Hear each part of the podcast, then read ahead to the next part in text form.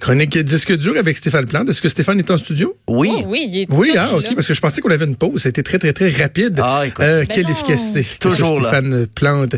Stéphane, tu vas nous parler. gagnante. Ben non, c'est ça. Tu vas nous parler des personnalités musicales qui nous ont euh, quittés. Ben, on a évidemment, on, pense à, Roxette hier, mais euh, il y en a, il y en a plusieurs encore. là. Oui, il y a des fois des noms qui évoqueront pas, ben, euh, les entendre la première fois, on va dire, mais c'est qui? C'est certains qui ont eu des carrières euh, plus importantes il y a 40 ou 50 ans, mais ils ont quand même laissé une œuvre qui marque encore les, les jeunes générations. Euh, le premier, c'est Michel Legrand, qui est décédé à l'âge de 86 ans, le 26 janvier. C'est un compositeur, arrangeur, chef d'orchestre. Il a à peu près tout fait, travaillé avec tout le monde dans le jazz, dans la chanson française d'une certaine époque. Mais lui-même faisait des tournées et il devait venir au Québec. Et bien sûr, ben, tout ça a été annulé, mais il a fait de la musique avec Edith Piaf, Charles Trenet, Ginette Renault.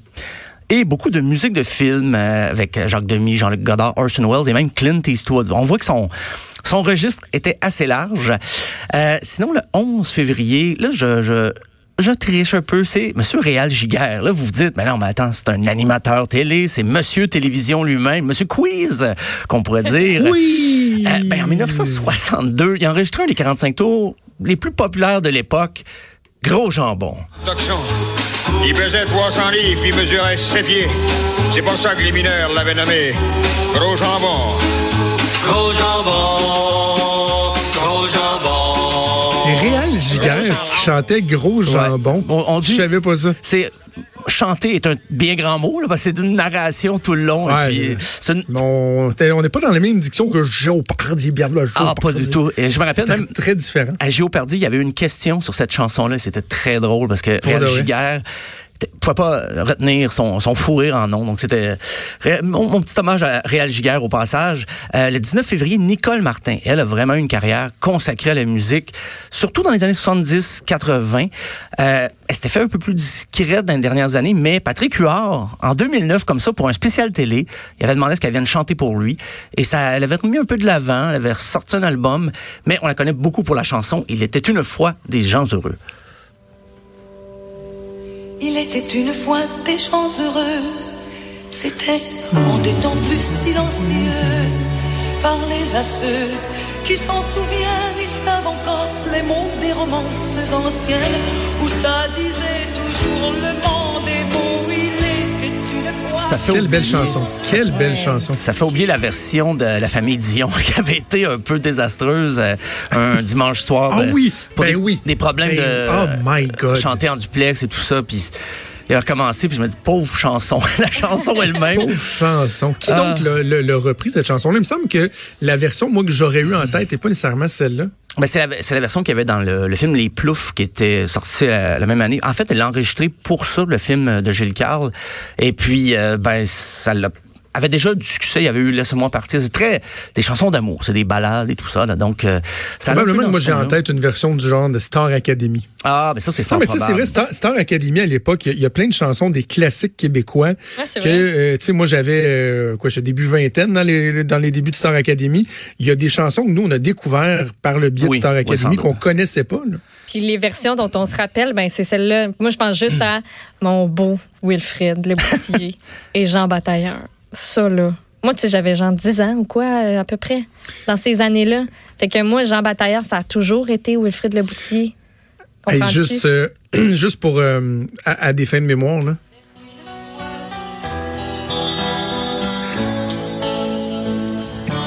OK, je te vois venir. Ah. Ah, c'est pénible. Parce que ce que, ce que vous voyez pas, c'est que des premières secondes, elle essaie de parler, le son sort pas, Ah, elle tape sur le micro. C'était un moment de malaise. C'est ça que j'allais dire. On entend beaucoup la musique. Je me suis de Maman Dion qui disait a raté son cue, a raté Ah, son bon. cue. Là, là. Éric Salvaire qui intervient. Oh, Ah, quel Il y désastre. a tellement de niveaux de malaise qui se sont ajoutés avec les années avec cet extrait-là. Euh, Des couches et des oh mon Dieu. Euh, bref, au mois de mars, le 16 mars, Dick Dale, euh, guitariste surf, là, encore une fois, on se dit, mais voyons, Dick Dale, mais qui est-il? Mais on va écouter sa pièce Miserlou et on va tout de suite le situer. Pulp Fiction. Et voilà. Son méga hit, c'était une reprise d'une chanson traditionnelle grecque que lui a mis à la guitare comme défi et c'est devenu son plus grand succès. Euh, c'est aussi été échantillonné par Black Eyed Peas, bien sûr, pour la pièce oui. Pump It. Ben oui. Et oui, le film euh, Pulp Fiction a vraiment mis cette chanson-là euh, de l'avant. Et euh, lui-même, a fait- il faisait des concerts encore, mais il était vraiment pas dans ses bonnes années. Et le film de, de Quentin Ta- Tarantino l'a remis, s'est remis à faire des tournées un peu partout. Ah Et oui. les, les gens redécouvraient Dick Dale et son- c'est un très bon guitariste, euh, cela dit. Euh, plus près de nous, euh, le 25 mars, il y avait Michel Willy Lamotte. Euh, Willy, c'était son surnom, mais c'est parce que ça venait de, le- de son père, qui était le chanteur country, Willy Lamotte. C'était le bassiste d'Offenbach et le Corbeau. Euh, assez important, des fois, on fait des blagues sur les bassistes, comme quoi, ah, ben, c'est pas le membre le plus influent et tout ça. C'est facile. mais Michel, ouais, c'est ça. Michel La- euh, Lamotte a initié un petit peu Jerry Boulet au son plus euh, hard rock parce que c'est c'était des gants blancs avant Offenbach et c'était très variété yéyé. Mais quand Michel Lamotte est arrivé, il dit, ben moi de toute façon, je m'habille pas comme vous autres. Euh, on... Il est arrivé avec un son qui a changé, même la, con- la, la conception de Jerry Boulet et du rock.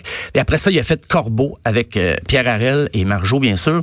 Et petite parenthèse, Corbeau a perdu aussi son guitariste le 9 novembre dernier, euh, Donald Hines, qui était le guitariste et euh, qu'on n'a pas beaucoup entendu parler après Corbeau, mais c'est quand même lui qui a écrit la chanson Illégale.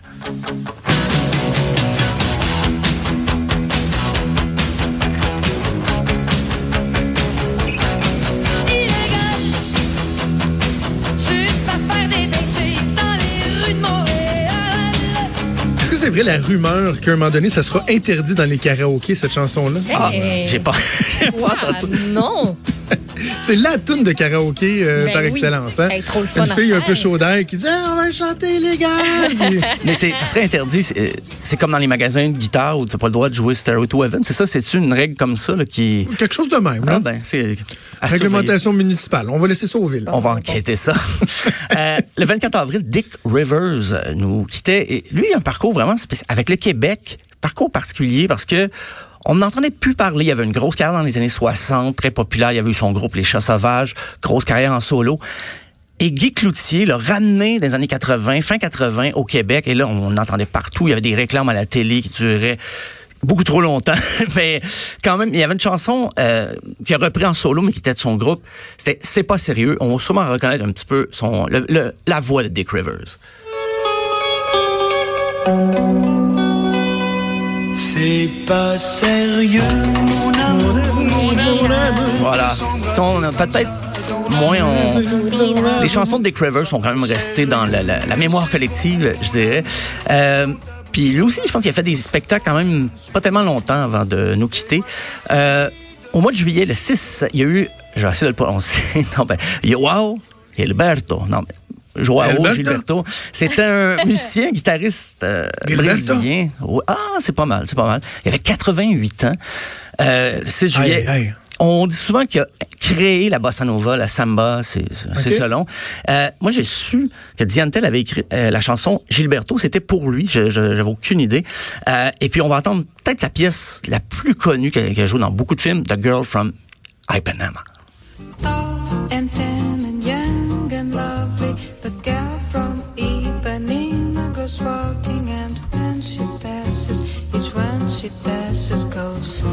Pas sûr que je connais la chanson, mais on reconnaît le style euh, bossa nova. hein? Ben, c'est ça, c'est ce qui a donné le ton un peu. Euh, il avait enregistré ça avec euh, Stan Getz, un jazzman qui, qui était aussi dans le, il versait un peu dans le jazz latin, truc du genre.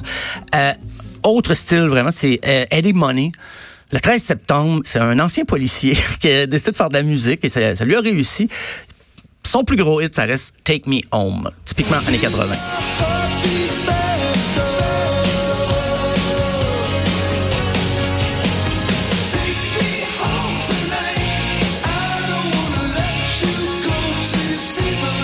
C'est un autre chanteur qui a bien profité du retour des années 80 sur Ah les oui? compilations parce que faisait pas beaucoup de spectacles et puis là, ben, c'est revenu. Les gens ont redécouvert la chanson. Euh, Il n'y a pas d'album nécessairement. Lui, c'était vraiment, il faisait des hits et puis euh, c'est sans, euh, il misait pas beaucoup sur les albums. On en a parlé, je pense, cette semaine. Euh, un autre pas le- je dirais pas le même genre, mais assez proche pour euh, fin 70-80, c'est Rick Ocasek euh, des Cars, qui Ben j'ai oui. eu l'occasion d'en parler ici. Je oui, je l'ai dit, euh, je vais le redire, je suis un fan des Cars, un fan fini. Euh, très content d'ailleurs, il avait été reconnu, son, son, son génie de composition a été euh, reconnu au Rock and Roll Hall of Fame en 2018. Euh, on va écouter You Might Think.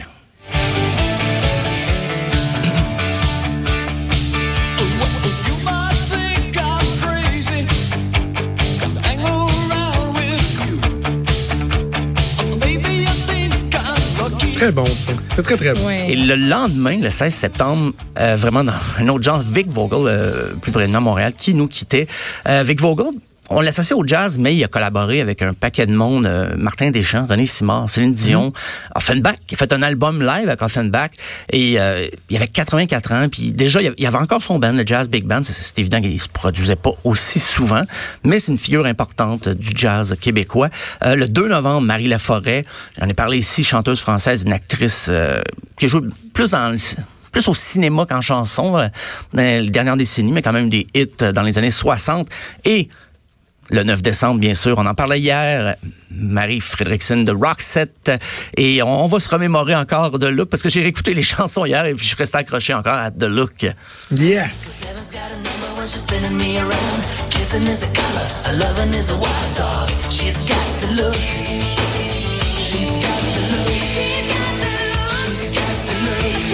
Ça faisait le tour, bon, Stéphane? Dieu, Oui, ben, ben oui, je... Ah, on va la laisser jouer, euh, on la, on la laisse jouer un petit peu. On euh. va se quitter on va là-dessus. quitter- On va se quitter la pause là-dessus. Merci euh, Stéphane, on se reparle demain. À demain. Salut.